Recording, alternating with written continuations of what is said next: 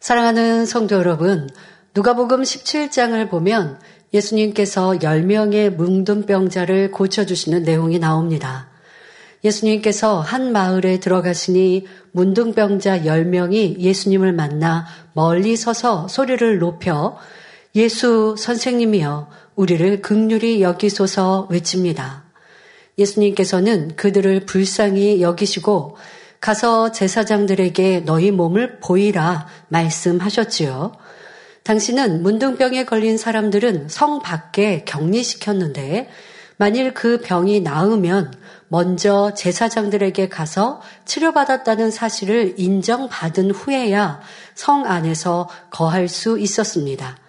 10명의 문둥병자들은 예수님의 말씀대로 제사장에게 가던 중에 자신들의 병이 나아 깨끗해진 것을 알게 됩니다. 그런데 그 중에 한 사람만이 큰 소리로 하나님께 영광을 돌리며 은혜를 잊지 않고 예수님께 돌아와 살해하였습니다. 그러자 예수님께서는 열 사람이 다 깨끗함을 받지 아니하였느냐? 그 아홉은 어디에 있느냐 하시며 예수님께 나와 감사의 고백을 드린 그 한 명, 그에게 일어나 가라. 내 믿음이 너를 구원하였느니라 말씀하셨습니다. 치료받은 사람은 10명이었지만 단 한 사람만이 참으로 회개하고 은혜를 아는 선한 사람이었기에 그에게만 구원의 은총이 임하였던 것입니다. 우리가 이 말씀을 통해 깨달을 수 있는 것은 하나님의 은혜로 질병을 치료받았다고 해서 구원받는 것이 아니라는 사실입니다. 어떤 은혜의 자리, 또 크고 놀라운 권능의 역사가 나타날 때 겸비하고 겸손한 마음으로 또 치료받고자 간절히 바라는 마음으로 참여하고 그 당시의 마음은 겸비, 또 하나님의 은혜를 구하는 마음이었죠. 더더욱 하나님의 권능과 성령의 역사가 크고 놀랍게 나타나는 그때 그곳에 있을 때에 그런 은혜와 혜택을 받을 수 있습니다. 자, 그래서 치료도 받고 응답도 받습니다. 그런데 그 영혼의 구원은 또 이것과 달리 별개 일 수가 있습니다. 사실 치료받고 응답받았다라는 건 하나님을 만난 것이요, 주님을 만난 것이니 구원의 길로 선 것이요, 구원받을 수 있는 축복의 시간입니다. 당연히 구원받아야죠, 모두가. 그런데 지금 10명의 문둥병자가 모두 치료받았지만 한 사람만 그 은혜를 아는 선한 마음이 있게 그에게만 구원의 은총이 임하였다라는 것. 이것을 우리는 잊지 말아야 할 것입니다. 사람이 하나님의 은혜에 감사하는 삶 자체가 얼마나 큰 축복인지를 10명의 문둥병자가 치료받았으나 한 명만이 감사의 고백을 드리고 그가 참 구원의 은총을 받은 것에서 우리는 이와 같은 교훈을 얻어야 할 것입니다.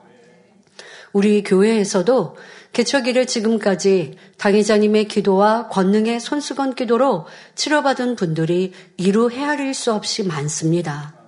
암이나 폐결핵 등 각종 질병뿐만 아니라 실명한 눈의 시력이 회복되고 청각장애인이 듣게 되며 고통, 교통사고로 엉망이 된 몸이나 소아마비, 뇌성마비 환자가 온전해지는 등 놀라운 표적을 체험한 분들이 참으로 많지요.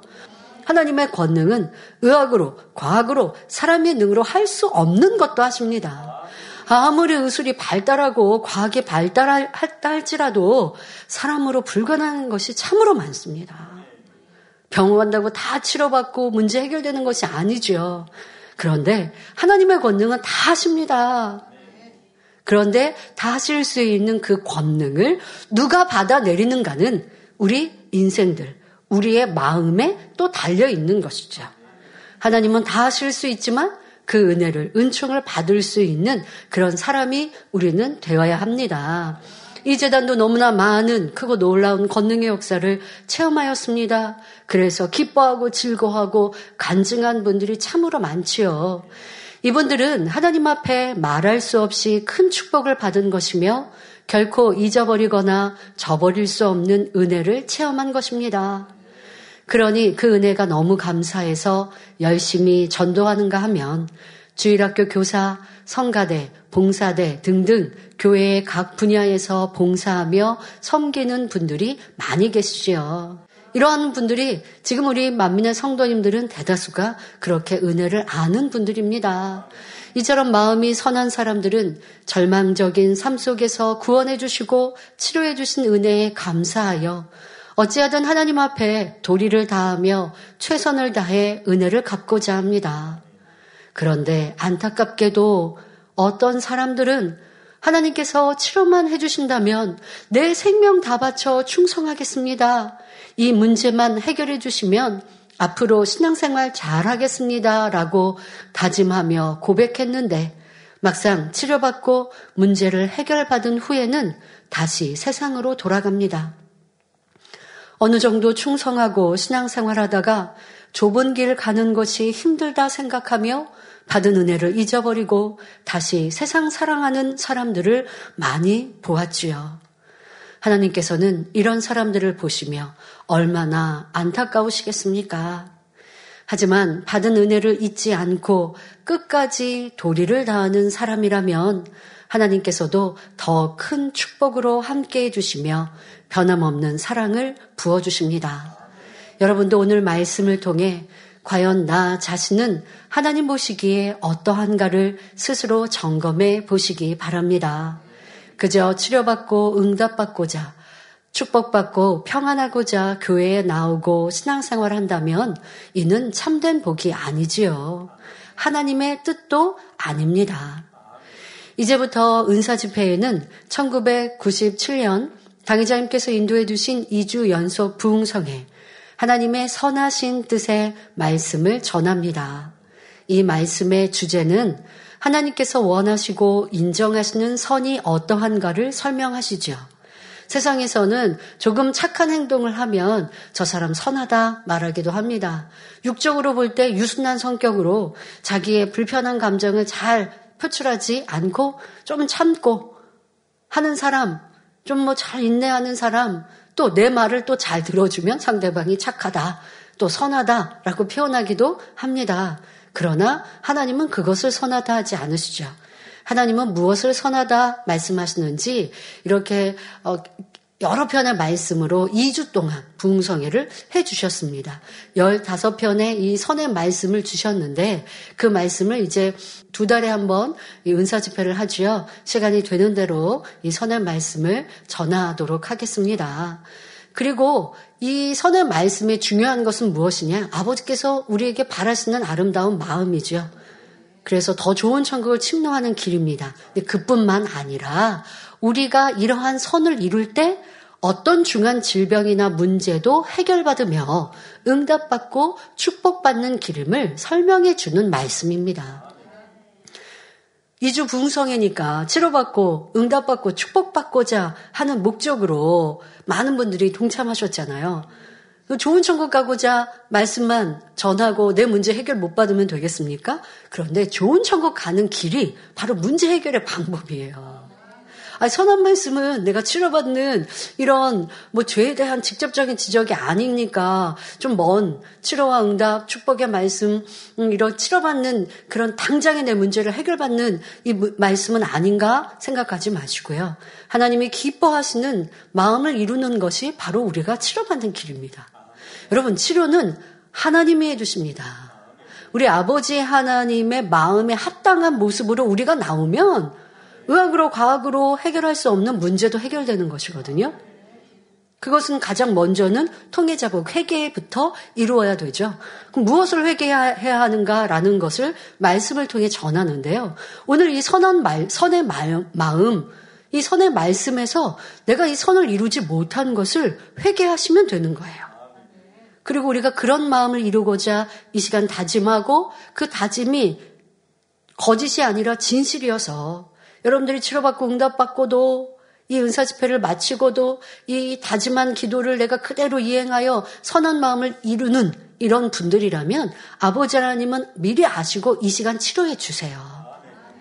그러니 여러분들이 이 선의 말씀이 바로 내가 치료받고 응답받고 문제 해결받는 말씀이라 생각하시고 선과 반대되었던 내 모습을 찾아 이후에 이제 은사 집회 시작하며 회개하는 시간을 드릴 때 철저히 회개하고 돌이키는 여러분들이 되시면 되겠습니다. 오늘 이 시간은 막달라 마리아의 선에 대해서 말씀을 드립니다. 이 말씀을 들으실 때 왜 나는 응답받지 못하고 치료받지 못했는지 깨닫는 시간이 되시길 바랍니다. 그리고 이제는 진정 하나님이 보시기에 선한 사람이 되어 영육 간의 치료와 응답, 축복이 임하시기를 주님의 이름으로 기원합니다. 본문에는 예수님께서 어느 바리새인의 초대를 받아 그의 집에 들어가셨을 때에 일어난 한 사건이 기록되어 있습니다. 그 동네에 사는 한 여인이 예수님께서 바리새인의 집에 계심을 알고 향유를 담은 옥합을 가지고 나왔습니다. 그리고 예수님의 뒤로 가서 그 발 곁에 서서 울며 눈물로 그 발을 적시고 자기 머리털로 씻고 그 발에 입 맞추고 향유를 부어드렸습니다. 바로 이 여인은 막달라 마리아이지요. 그런데 성경에는 예수님께 향유를 부어드린 장면이 여러 곳에 나옵니다. 그러다 보니 혼돈하는 이러한 경우가 있는데요. 향유를 부어드린 여인은 두 명이며 막달라 마리아와 베다니 마리아입니다. 베다니에 사는 마리아, 바로 그래서 베다니 마리아라고 하는데요. 베다니에 사는 마리아는 죽었다가 4일 만에 예수님의 권능으로 다시 살아난 나사로의 동생입니다. 나사로의 동생 마리아 이렇게 그런데 베다니 지역에 살기에 베다니 마리아라고 표현하기도 하고요. 베다니의 마리아 역시 예수님을 지극히 사랑하여 옥합을 깨뜨리고 예수님의 머리와 발에 향유를 부어드렸는데 이 사건이 사복음서에 기록되어 있습니다. 복음서 중 본문에 나오는 여인은 막달라 마리아이고 마태복음 26장과 마가복음 14장, 요한복음 12장에서 예수님께 향유를 부어드린 여인은 베다니의 마리아입니다. 그러면 이 마리아가 아, 어, 세 번을 부어드렸는가가 아니라 한 번의 사건이 지금 마태복음과 또 마가복음과 요한복음에 기록되어 있는 것이지요. 자, 이 두 사람이 향유를 부은 것을 보면 때와 장소가 다른 것을 볼 수 있습니다. 베다니 마리아는 예수님께서 십자가를 지시기 바로 며칠 전에 향유를 부어드렸는데 이는 영적으로 예수님의 장사를 준비하는 의미가 담겨 있습니다. 그런데 이것을 본 제자들이 수군거리고 가룟 유다는 비난까지 하였지만 예수님께서는 이 여인을 칭찬하여 온 천하에 어디서든지 이 복음이 전파되는 곳에는 이 여자의 행한 일도 말하여 저를 기념하리라 말씀하셨습니다. 자, 그러면 오늘 본문에 나오는 막달라 마리아는 어떤 사람이었을까요? 막달라 마리아. 자, 이 막달라라고 하는 말은 지명입니다. 자, 막달라라는 곳은 갈릴리 호수의 북서쪽 게네사렛 평원의 남단에 위치하고 있는데 그곳 주민들은 대부분 우상을 섬겼습니다. 여러분 이렇게 지금 지도를 보시면 가운데에 파란색 물이 있지요. 갈릴리 이렇게 물이 어, 그 예수님 당시 신약 당시에는 이 큰 지금은 우리가 호수라라고 갈릴리 호수다라고 표현을 하지만 그때는 그 당시는 바다다라고 표현을 하였죠. 네, 이렇게 큰 호수가 있습니다. 자 이렇게 어, 물가 물이 있는 곳, 지금 우리가 보통 보면 이제 해변가에 사는 이런 마을들, 그런 마을들의 특징을 보면 우리나라도 보면요. 우상숭배가 많이 있었던 걸 볼 수 있습니다. 왜요? 바다에 물, 물살이 세면 이제 고기 잡으러 갔던 남편이 아버지가 때론 돌아오지 않기도 하고 하니까 어 이제 뭐 바다가 평안하기를 또 많이 어 그물에 고개가 잡히기를 뭐 여러 가지를 기원하는 마음으로 우상을 숭배하는 일들이 많이 있죠. 우리나라도 역사상에서 볼 때 그랬거든요. 막달라 마리아가 살았던 이 마을도 마찬가지입니다. 마을 전체가 우상 숭배에 깊이 빠져 어둠이 완전히 그 마을을 사로잡고 있는 그곳에서 막달라 마리아가 태어났습니다. 누가복음 8장 2절을 보면 일곱 귀신이 나간 자 막달라인이라 하는 마리아라고 기록되어 있으니 이는 바로 우리가 지금 공부하고 있는 막달라 마리아를 말하고 있죠. 막달라 마리아가 아, 일곱 귀신이 들었대라고 지금 성경이 기록하고 있습니다. 막달라 마리아는 바로 귀신으로부터 많은 고통을 받았다는 것을 알 수 있습니다. 자, 그런데 귀신에게 고통받는 경우를 보면 개인적으로 받는 경우가 있는가 하면 한 가정 또는 마을 전체가 귀신에게 사로잡히는 경우가 있습니다. 한 개인이 귀신에게 사로잡혔을 경우에는 귀신이 사람의 몸 안에 들어가서 그의 마음, 그의 육체까지 다 빼앗아서 주인 역할을 하죠. 그래서 그런 경우를 보면, 와, 보통 그 사람의 행함이 아닙니다.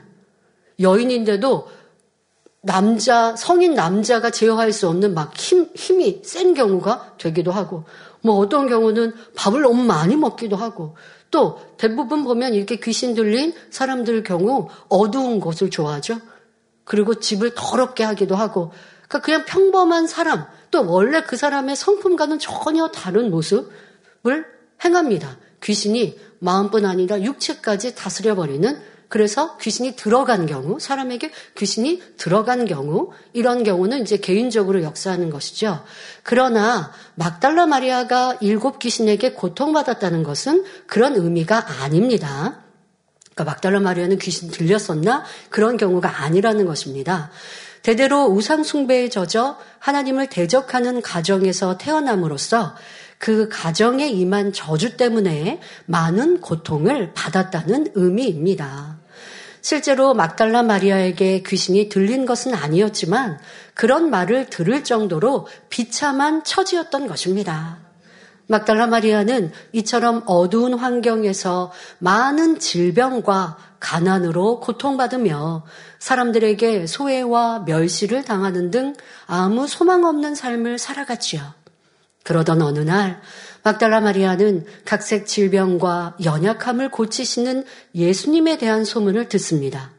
그때부터 나도 그분을 만나면 모든 질병을 고침받고 어둠의 세력에게 시달리는 고통에서도 벗어날 수 있을 텐데 하며 예수님 만나기를 간절히 사모하며 향유를 준비했지요. 이는 참 믿음입니다.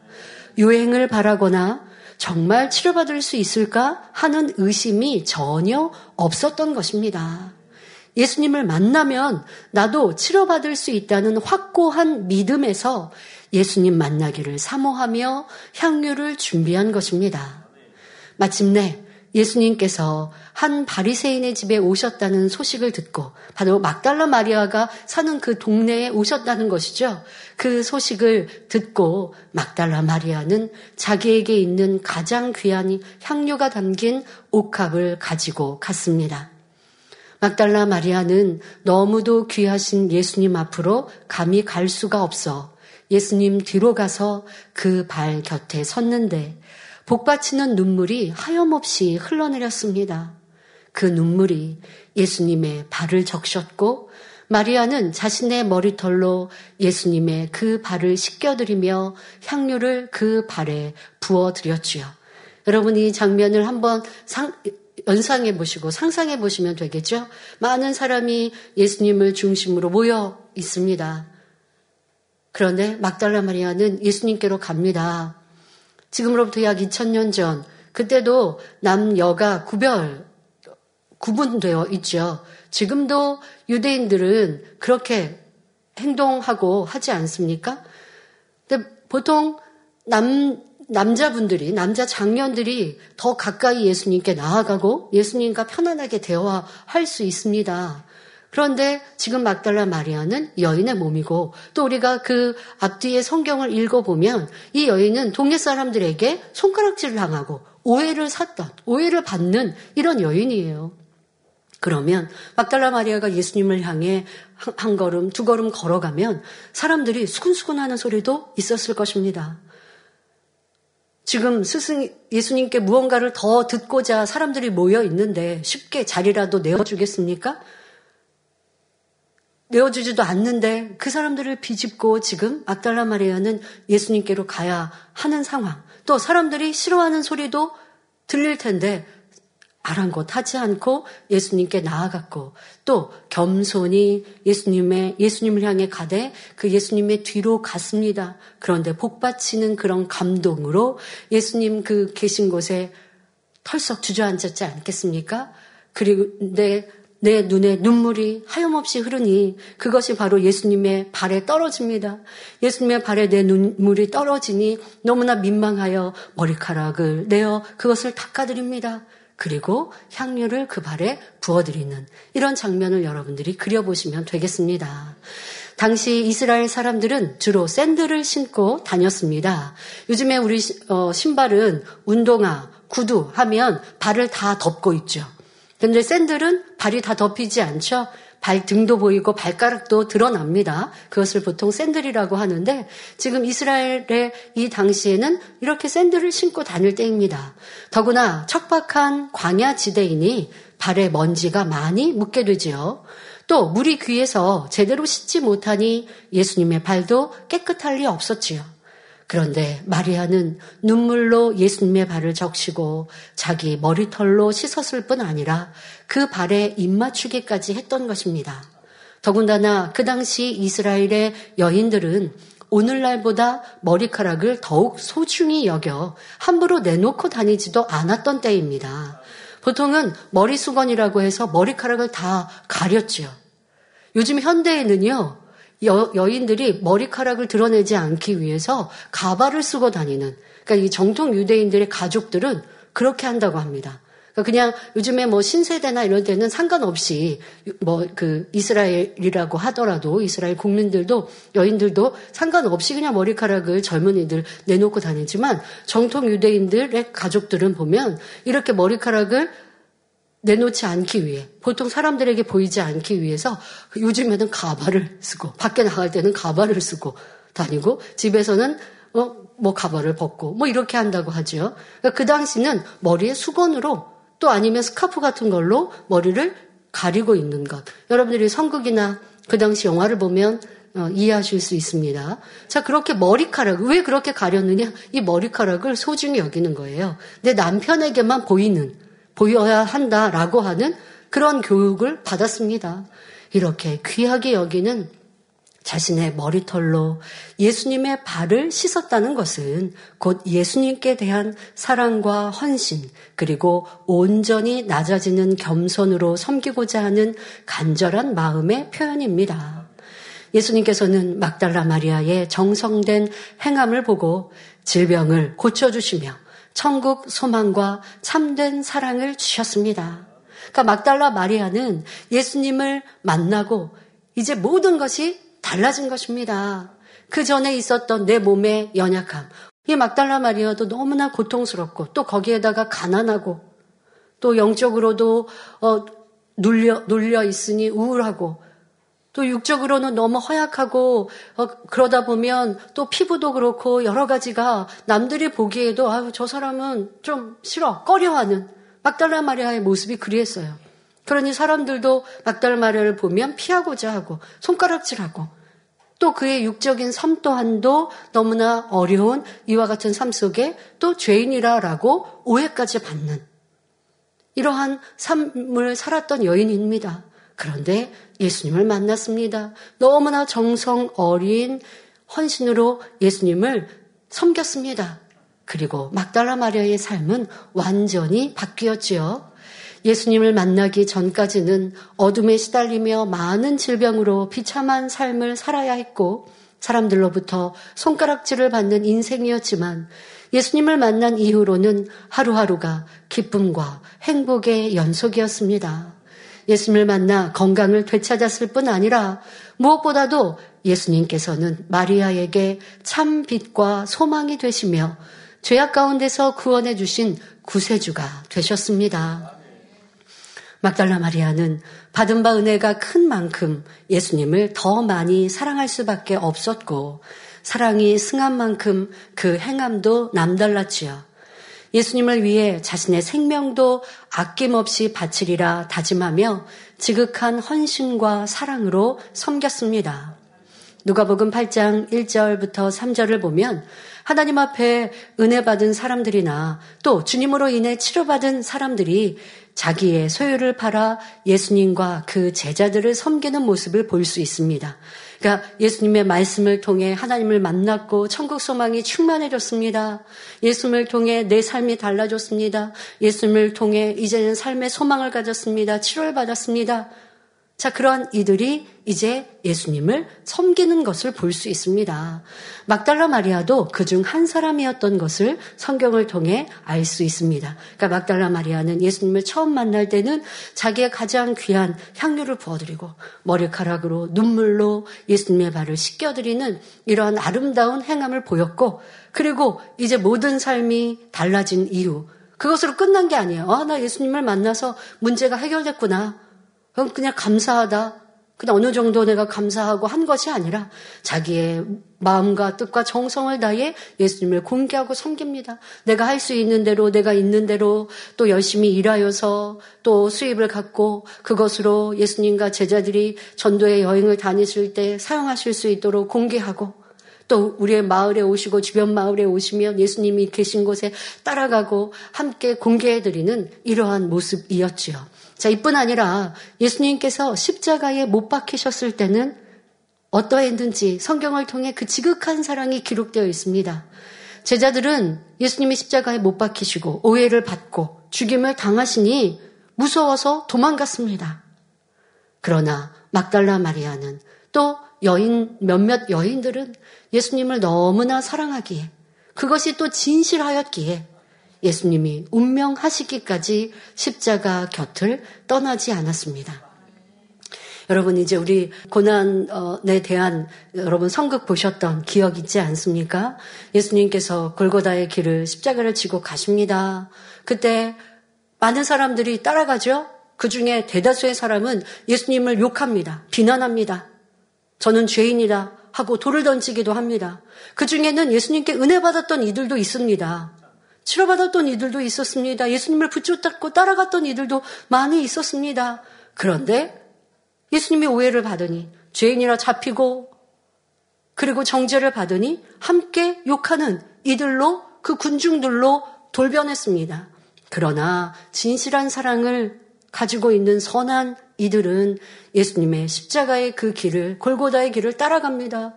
그냥 따라가는 게 아니라 오열을 하면서 저분은 죄인이 아닌데, 저분은 하나님의 아들이신데, 나를 치료해 주시고, 하나님을 전하시고, 천국복음을 전하신 분인데, 저런 곳에 저렇게 계시면 안 되는데, 하며 그 길을 따라가는데, 또, 로마 병정, 유대 병정은 방패로, 창으로 그들을 막지요. 예수님께 나오지 못하도록 막습니다.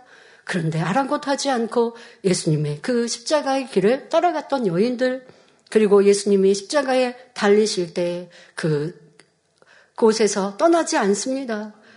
사실 여러분 우리 성경을 보면 베드로는 어땠습니까? 베드로는 예수님의 제자다라고 사람들이 말하니까 아니라고 부인하잖아요. 왜? 예수님의 제자다, 예수님과 함께 있다라고 하면 나에게도 해가 임할까봐. 그러니 제자들은 떠나버렸는데. 그런데 막달라 마리아를 위시하여 선한 여인들은 받은 은혜를 기억하여 예수님을 끝까지 붙여쳤습니다. 또한 예수님의 시신을 십자가에서 내려 어디에 넣어 두었는지도 예수님의 무덤이 어디인지도 계속하여 집중하여 보았지요. 왜? 예수님의 시신을 이제 닦아드리기 위해서. 예수님이 운명하신 다음 날은 안식일이라 아무것도 살 수 없으므로 예수님의 시신의 발을 향품과 향유를 미리 사두었습니다. 그리고 안식일이 빨리 지나가기를 기다렸다가 안식 후 첫날 새벽 미명에 예수님의 시신이 놓인 무덤으로 갔지요. 이때 막달라 마리아는 예수님이 살아나셨을 거라고 상상도 하지 못했습니다. 예수님은 죽으셨어요. 운명하셨어요. 그러나 예수님 너무나 사랑하는 예수님의 시신을 이 향유로 향품으로 닦아드리기 위해서 그래서 이 무덤으로 간 거예요. 그리고 그 무덤이 어디 있는지를 보아두었던 거예요. 자, 그렇게 무덤으로 향하였습니다. 막달라 마리아가 예수님을 얼마나 사랑하고 고대하였는지 이른 새벽 그 위험한 장소에 찾아갔던 것입니다. 성도 여러분 한번 생각해 보십시오. 예수님의 무덤은 병사들이 지키고 있습니다. 무엇보다 예수님은 죄인으로 잡혀 죽임 당하셨고 예수님을 따르는 이들도 잘못되었다 정죄를 받으니 제자들도 도망한 상황입니다. 그런데 막달라 마리아는 그래서 성경에 보면 제자들이 도망하였다가 집에 숨어가지고 두려움으로 제자들이 모여서 숨어 있는 것 성경이 기록하고 있지 않습니까? 예수님을 붙여쳤다라고 하는 장정인 성인인 남성들도 두려워서 예수님을 떠났고 숨어 있는데 막달라 마리아는 두려움과 상관이 없는 거예요. 사람들의 정죄나 어떤 불이익도 막달라 마리아에게는 문제가 되지 않았습니다. 왜요? 예수님으로 인해 치료받고 참 생명을 얻었기 때문입니다. 이 얼마나 아름다운 선의 마음이며 참 사랑입니까? 그러니 막달라 마리아는 부활하신 주님을 가장 먼저 뵙는 축복을 받을 수 있었습니다. 예수님께서 부활하신 후 처음으로 막달라 마리아에게 보이신 것은 결코 우연이 아닙니다. 막달라 마리아는 예수님께 받은 은혜에 말로만 마음으로만 감사한 것이 아니라 자신의 모든 소유로 예수님을 섬기는 행함으로써 그 사랑을 진실하게 나타내 보였습니다. 많은 사람들이 생각과 마음은 있지만 행함이 없는 경우가 많지요.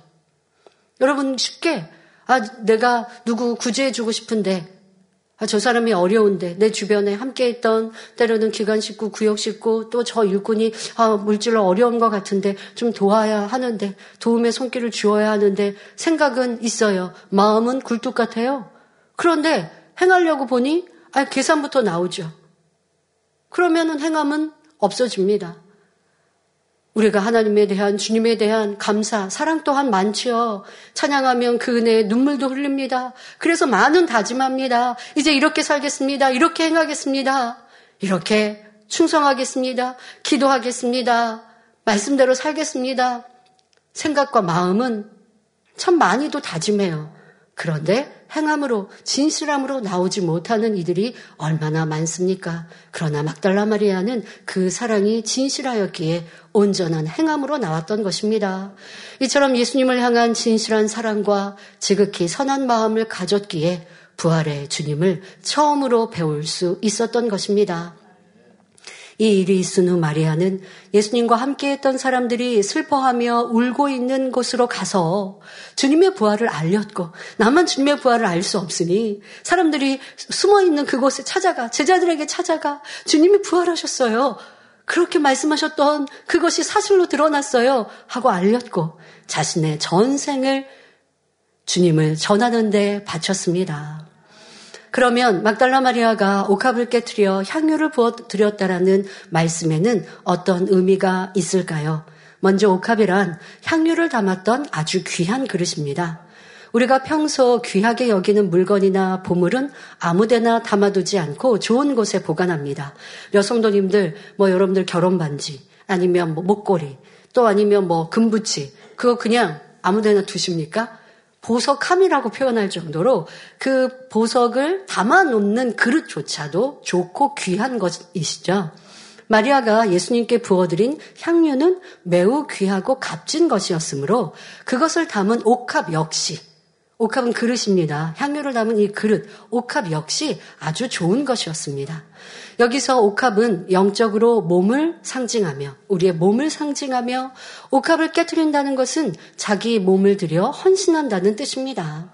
아무리 값비싼 향유라도 옥합을 깨뜨려야만 흘러나올 수 있듯이 권위나 체면을 개의치 않고 생각과 이론의 틀도 깨뜨려 온전히 자기를 포기할 때에만 이러한 사랑의 헌신이 가능한 것입니다. 그렇지 않을 때는 생각이 동원돼요. 이렇게 하면 남들이 흉보지 않을까? 손거리지 않을까?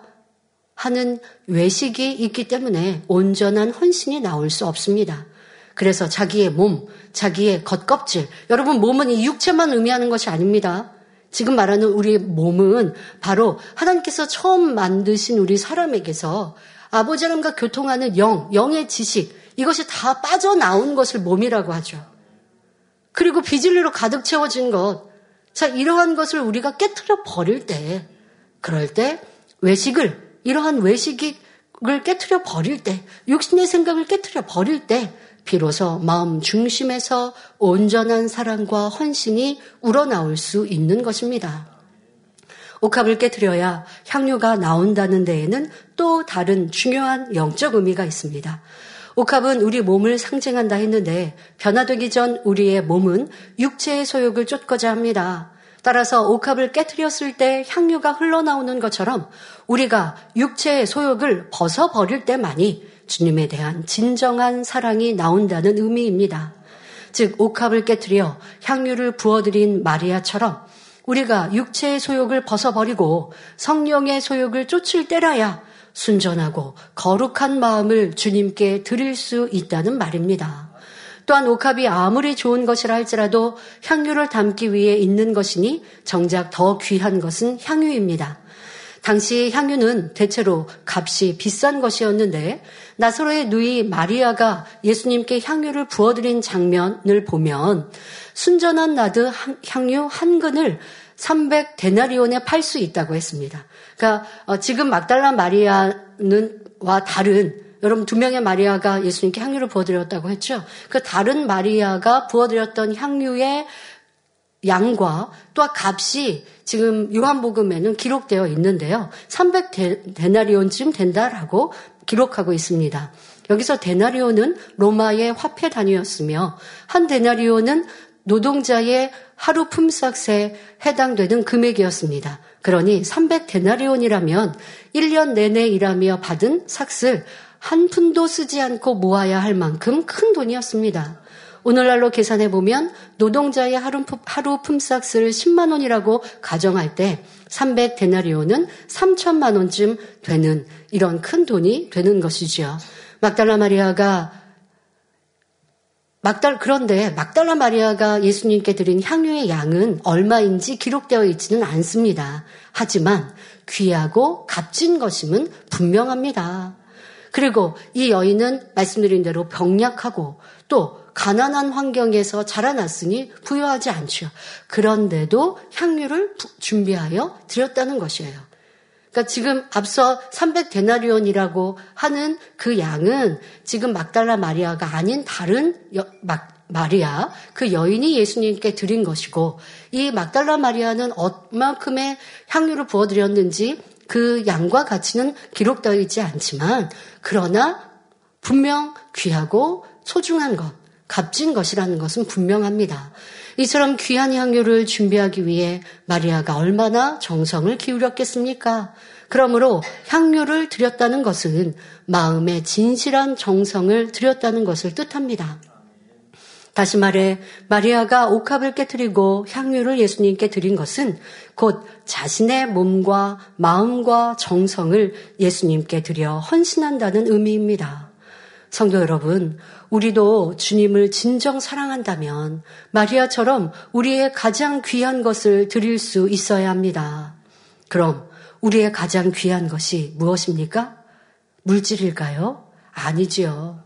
주님이 원하시고 받고자 하는 것은 우리의 마음입니다. 옥합을 깨뜨려 향유를 드린 마리아처럼 우리의 육적인 것들을 깨뜨리고 즉 내 마음에 있는 비진리를 버릴 때 가장 값진 마음과 진정을 주님께 드릴 수 있는 것입니다. 자, 여러분도 주님께 마음을 드리고 싶으세요. 그래서 마음 다해 찬양하고 마음 다해 예배하고 마음 다해 충성하고 헌신할 수 있어요. 자, 그런데 문제는 내 마음에 비진리가 같이 있어요. 어둠이 같이 있고 세상을 사랑하는 마음이 같이 있어요. 그러니 주님께 온전히 다 드릴 수가 없어요. 더더욱 내 마음과 내 삶 속에서 내 마음은 얼마나 나를 사랑합니까? 나를 소중히 여깁니까? 그러니 주님 사랑해요라고 하지만 사실 내 마음에 주님의 자리는 너무 적어요. 그걸 여러분들이 알아야 돼요. 그러니 내 마음을 다 드릴 수 있으려면 비질리를 버려야 하는 것이죠. 여러분들이 예배할 때도 내 마음과 뜻과 정성을 다해 신령과 진정으로 하나님께 예배하고 싶어요. 자, 그런데 내가 잡념이 많아요. 세상 사랑하는 마음이 많아요. 그러면 예배하면서도 딴 생각에 빠지죠. 찬양하고 기도하면서도 잡념 중에 빠지죠. 그러니 마음 다해 찬양하고 기도하고 예배 드릴 수가 없는 거예요. 그러면 여러분 삶은 얼마 어떠하겠습니까? 예배하는 이 시간도 내 마음을 다 드릴 수 없는데 여러분들의 삶은 얼마나 미움, 다툼, 시기, 질투, 판단, 정죄, 수근거림, 불편함, 무엇을 먹을까, 입을까, 마실까, 짜증, 혈기. 내 마음이 그런데 이것을 주님께 드려봤자 주님이 무, 이게 향, 향유가 아니잖아요. 이건 향이 아니잖아요. 냄새나고 더러운 똥, 변이잖아요. 쓰레기잖아요. 주님께 여러분 그런 걸 드리고 싶으세요?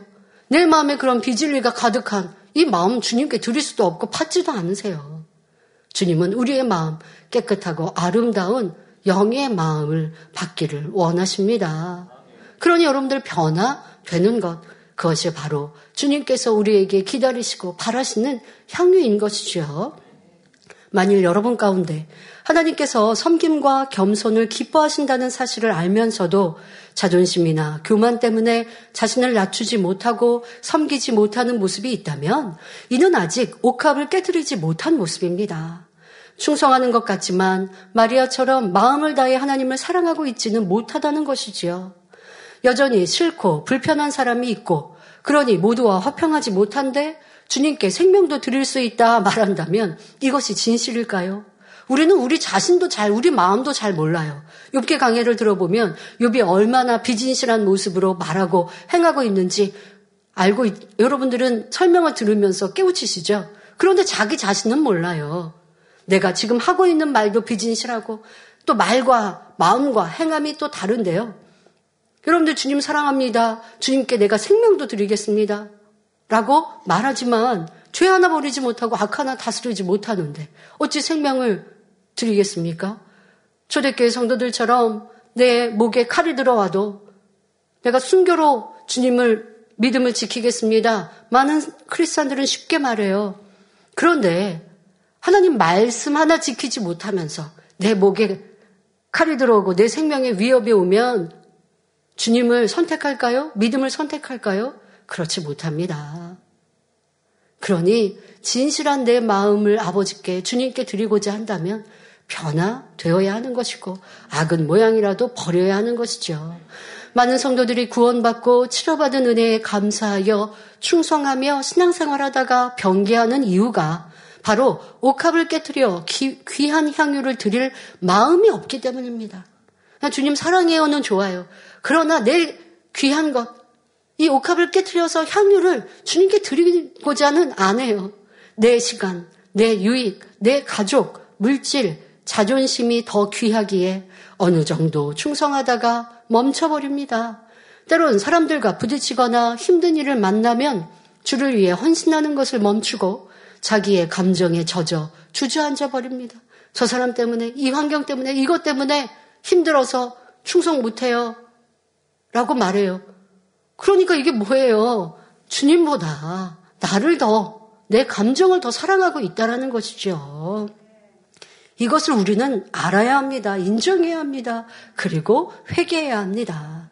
하지만 막달라 마리아는 주변 사람들의 이목이나 비난, 자기 유익을 조금도 생각지 않았습니다.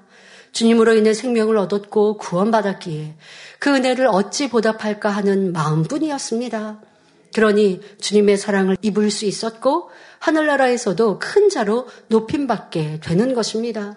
박달라 마리아는 어떻게 주님을 만났던 그 단번에 치료받을 수 있었을까? 바로 이러한 선한 마음을, 고든 중심을 가졌기 때문이지요. 나는 어떠했던가? 많은 은혜를 받고 다짐도 하고 기도하며 결단도 했지만 얼마나 많이 저버리고 변개했던가?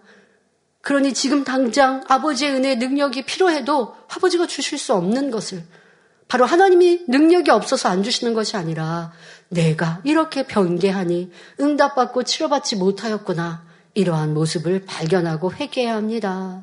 우리는 아름다운 천국 새 예루살렘을 소망한다 하면서 자신을 온전히 버리고 주를 위해 헌신하기는 꺼려 합니다. 충성하지만 칭찬받기 원하며 인정받지 못하는 것 같으면 서운하고 충만함을 잃지요. 주님을 사랑한다 하면서 더 많이 희생하고 헌신하기는 싫습니다. 이 정도는 내 것이 있어도 되지 않을까 하며 내 전부를 들여 충성, 봉사하려 하지 않습니다. 누가 알아주지 않으면 열심히 뜨거움이 식어지죠. 주님을 보고 하나님을 보고 천국을 보고 가는 게 아니라는 것이죠. 사람을 보고 하는 것이죠.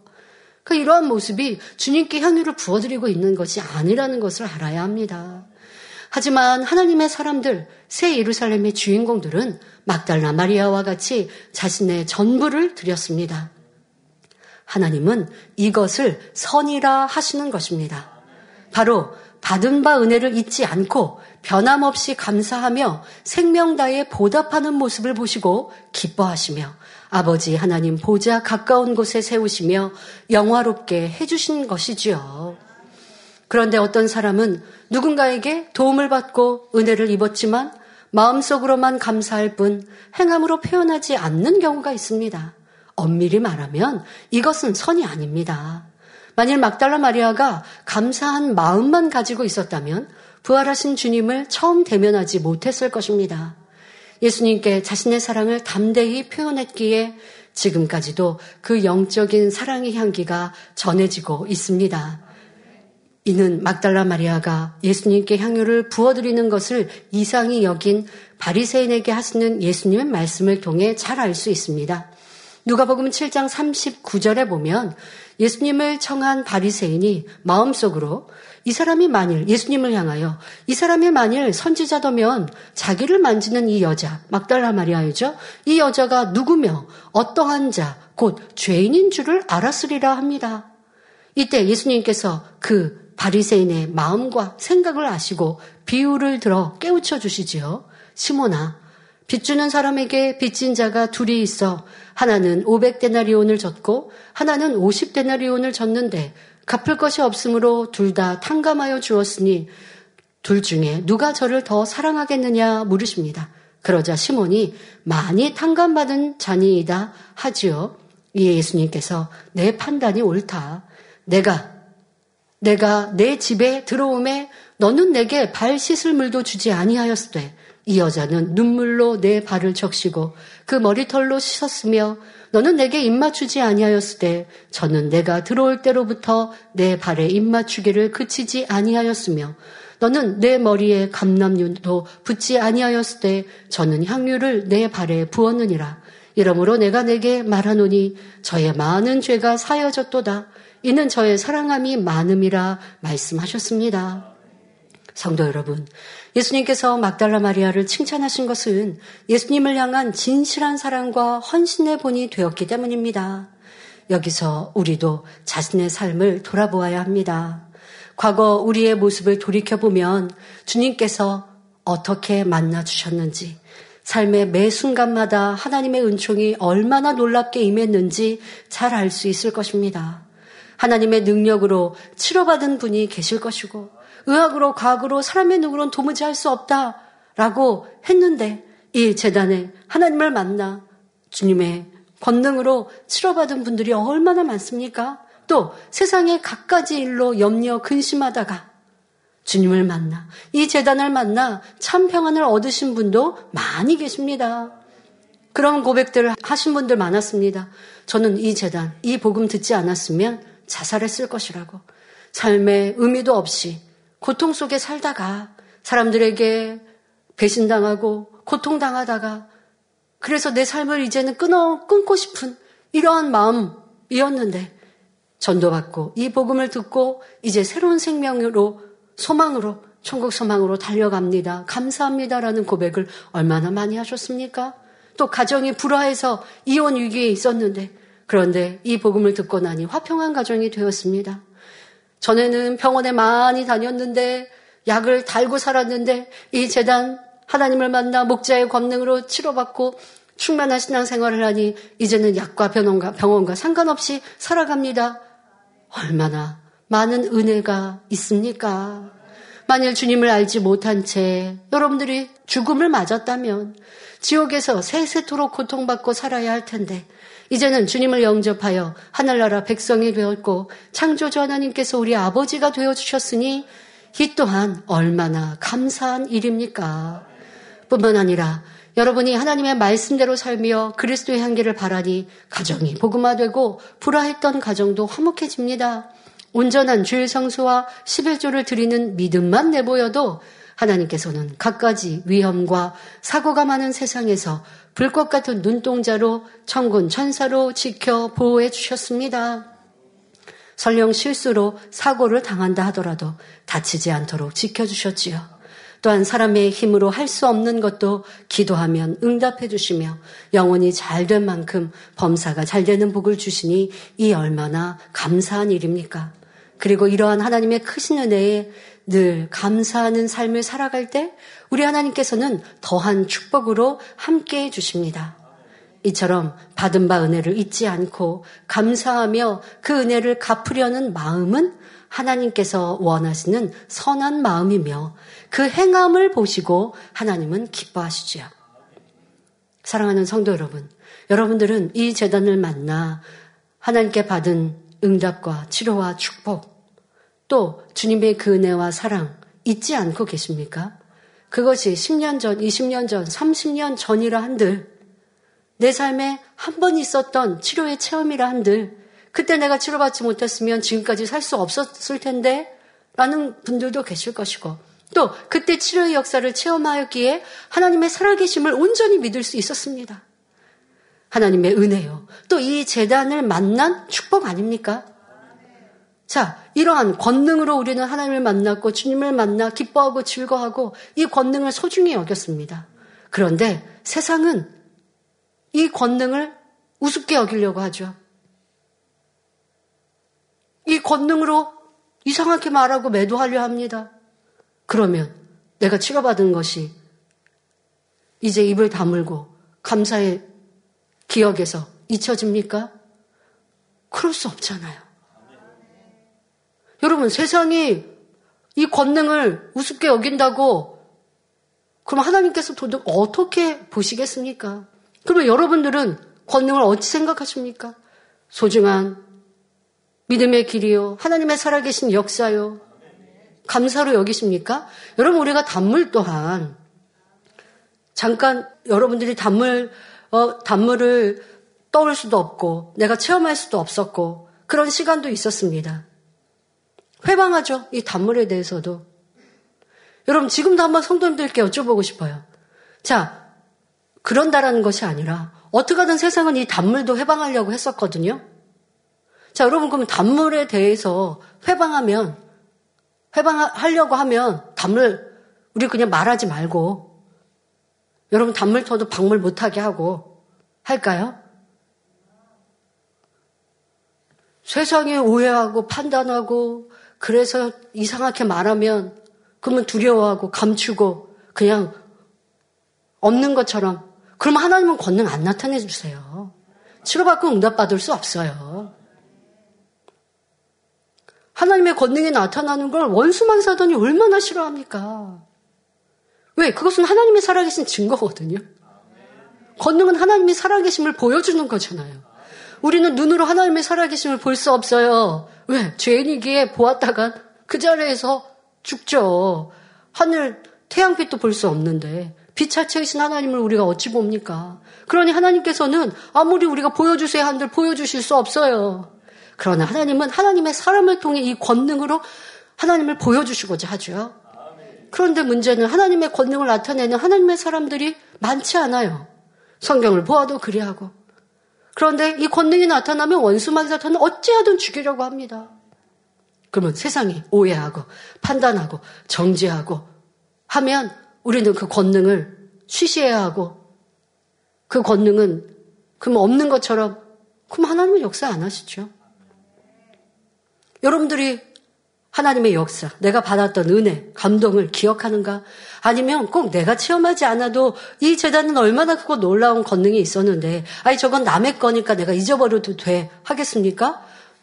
누군가 치료를 받았어도 그것이 하나님의 살아계신 증거니, 그것을 내가 기억하여서 이런 위대한 일을 이루신 하나님, 그 하나님께서 나의 어떤 문제도 해결해 주십니다. 이렇게 믿음으로 내 것으로 삼으면 내 것 되는 거예요.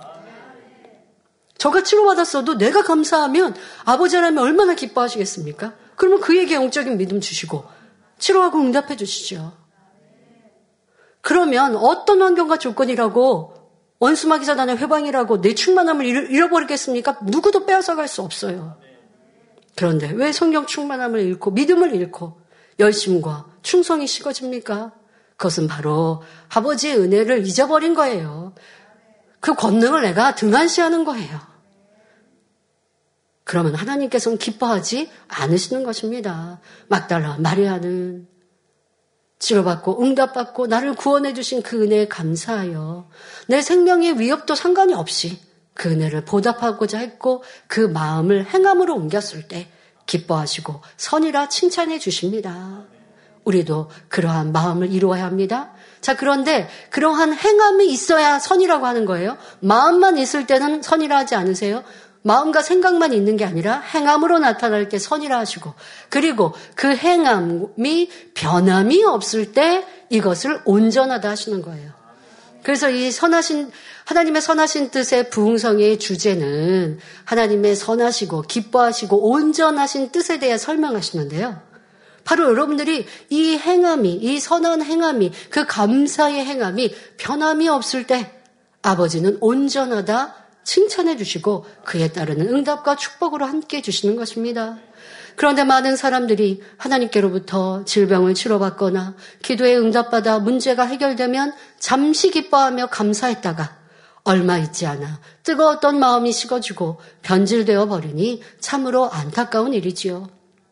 교회 나와 중간 질병을 치료받고도 이내 하나님을 멀리하고 세상으로 돌아가는 사람들, 문제를 해결받을 때는 눈물을 흘리며 감사해야 하고 이제 말씀대로 살겠습니다 고백했는데 시간이 지나면 변화되는 것이 진리대로 사는 것이 좁은 길 가는 것이 힘들다 하며 뜨거움을 잃는 사람들이 참으로 많습니다. 또 처음엔 무엇이든 전부 드리려는 마음이었는데 금방 이내 변질되어 하나님께 드리는 것이 아깝게 여겨지는 등 여러 가지 경우들을 볼 수 있습니다. 뜨거웠을 때 고백과 마음과 그리고 식어질 때는 전혀 달라지죠. 여러분들이 연단할 때 보니까 그 뜨거웠던 그 열심, 그때의 마음, 그냥 나하고 상관없는 거예요. 도리어 뜨거워서 내가 그렇게 결단했던 걸 후회하죠. 그때 분위기가 그래서 어쩔 수 없이 그랬다? 어쩔 수 없는 거 없어요. 이 재단은 뭘 강요하거나 강, 하지 않아요. 그러나 하나님의 말씀은 강조합니다. 하나님의 말씀에 하라, 하지 말라, 버리라, 지키라. 이것은 강조예요. 하나님의 뜻, 진리는 강조예요. 그러나 강요할 수는 없어요. 하나님도 우리에게 자유의지를 주셨기에 하나님께서 우리를 마음대로 너 진리대로 살아야 돼. 빛 가운데 살아야 돼. 그렇게 하시지 않아요. 자유의지로 하는 거예요. 이 재단은 하나님의 말씀은 강조하지만 강요는 할 수 없어요. 그리고 여러분들이 선택하는 거예요. 근데 그때는 분위기가 내가 그래서 서운했고, 그래서 내가 이렇게 결단했는데 하고 후회한다면 하나님의 은혜를, 받은 은혜를 다 까먹어버린 것이죠. 여러분들이 이 재단에 지금 남아있다 할지라도 내 마음, 또 순간순간에 내 입술의 고백이 하나님께 얼마나 담이 되었던가. 지금도 받은 은혜를 잊지 않고 감사하고 있는가라고 살펴보아야 합니다. 하나님께 치료받는 것도 중요하지만 그보다 내 영혼 구원의 문제는 더욱 중요합니다. 그럼 영혼 구원의 문제는 를 해결하려면 어떻게 해야 되는데요? 받은 은혜에 놓치지 말고 잊지 말고 그 은혜를 갚아드리는 삶을 살아야 구원과 함께 더 좋은 천국에 들어가는 것이지요. 그래야 세세토록 꺼지지 않는 지옥불 속에서 영원히 고통받아야 할 영혼이 행복만이 가득한 천국으로 옮겨줄 수 있는 것이고 이 사실 하나만으로도 질병을 치료받은 것과는 비교할 수도 없는 큰 은혜입니다. 그 은혜만으로도 우리는 평생 주님을 위해 아버지 영광을 위해 살아야 하는 것이지요. 그러므로 받은 바 은혜를 쉽게 저버리는 사람이 아니라 막달라 마리아가 자신의 가장 귀한 향유를 예수님께 부어드린 것처럼 우리도 하나님 앞에 온 마음과 정성을 다하는 삶을 살아야 하겠습니다. 결론을 말씀드립니다. 사랑하는 성도 여러분, 옛 이야기들, 옛 이야기, 아니면 아이들에게 전해주는 동화, 이런 얘기들 중에는 까치나 개미와 같은 미물이라 할지라도 그 은혜를 갚을 줄 안다는 아름다운 내용들이 많이 있습니다.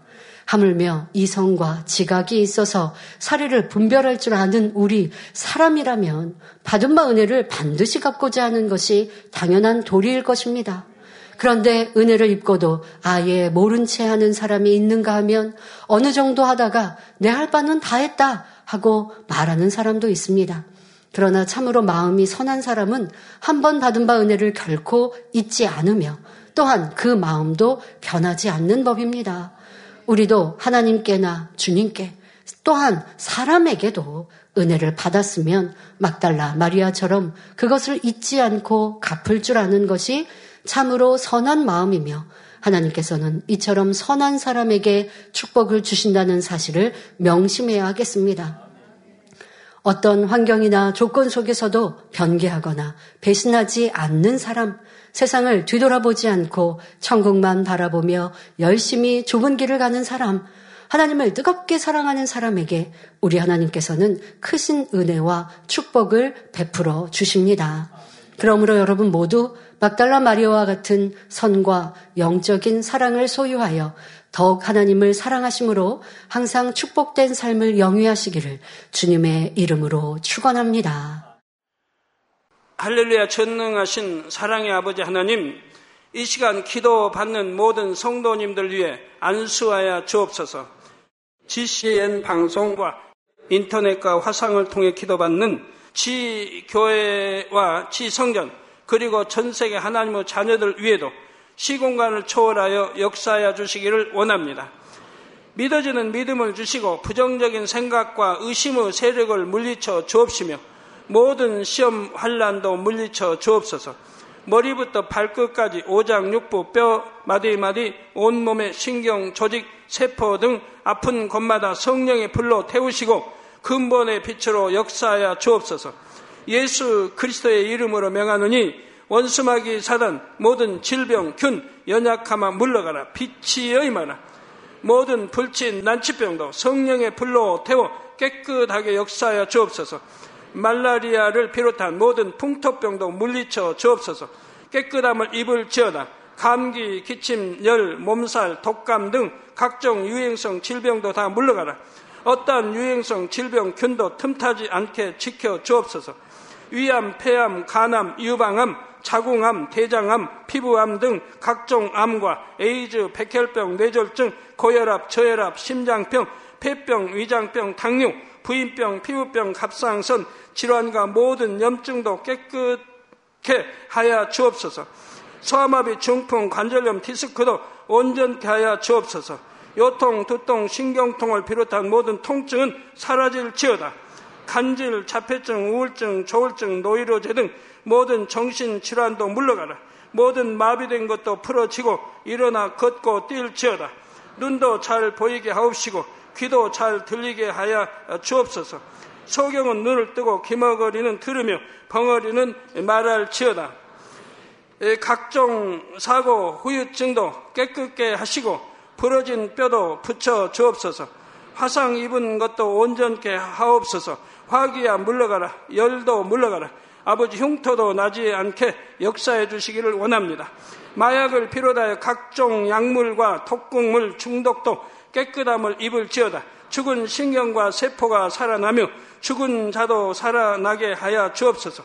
잉태의 축복도 주시기를 원합니다. 잉태 축복을 받으라 예수 그리스도의 이름으로 명하느니 원수마귀 사단아 하늘 공중 곳에 잡은 악의 영들아 물러가라. 그의 사자들도 물러갈 지니라. 이 땅의 악한 영, 더러운 영, 거짓되고 간사한 영, 이간질하고 미혹하는 모든 어둠들은 물러가라. 모든 흉악의 결박을 풀고 어둠아 물러가라. 빛이 여 임하라. 아버지 하나님 부르짖어 기도할 수 있는 능력을 주시고 죄를 버리고 성결될 수 있는 능력을 주옵소서. 영혼이 잘됨 같이 범사에 잘되게 하시고 가정의 복음화도 이루어 주시기를 원합니다. 한 주간도 모든 사고와 재앙으로부터 지켜주시고 불통이 없는 형통한 삶을 살 수 있도록 축복해 주옵소서. 성령의 불담으로 천군 천사와 주님의 불꽃 같은 눈동자로 모든 하나님의 자녀들과 가정, 일터, 사업터를 지켜주시기를 원합니다. 학생들에게 지와 명철을 더하시고 공부도 할 수 있는 뜨거운 마음과 열정도 더하여 주옵소서. 마음과 생각을 세상에 빼앗기지 않도록 지키시고 하나님을 뜨겁게 사랑하는 학생들로 축복하여 주옵소서. 하나님의 자녀들이 먹으나 마시나 입으나 무엇을 하든지 하나님 앞에 영광 돌리는 삶이 되게 축복하여 주시기를 원합니다. 나는 하나님을 만났노라 체험했노라 응답 받았노라 축복 받았노라 간증하는 입술이 되게 역사하여 주옵소서. 아버지 하나님 감사합니다. 홀로 영광 받으옵소서. 우리 주 예수 그리스도의 이름으로 기도하옵나이다. 아멘.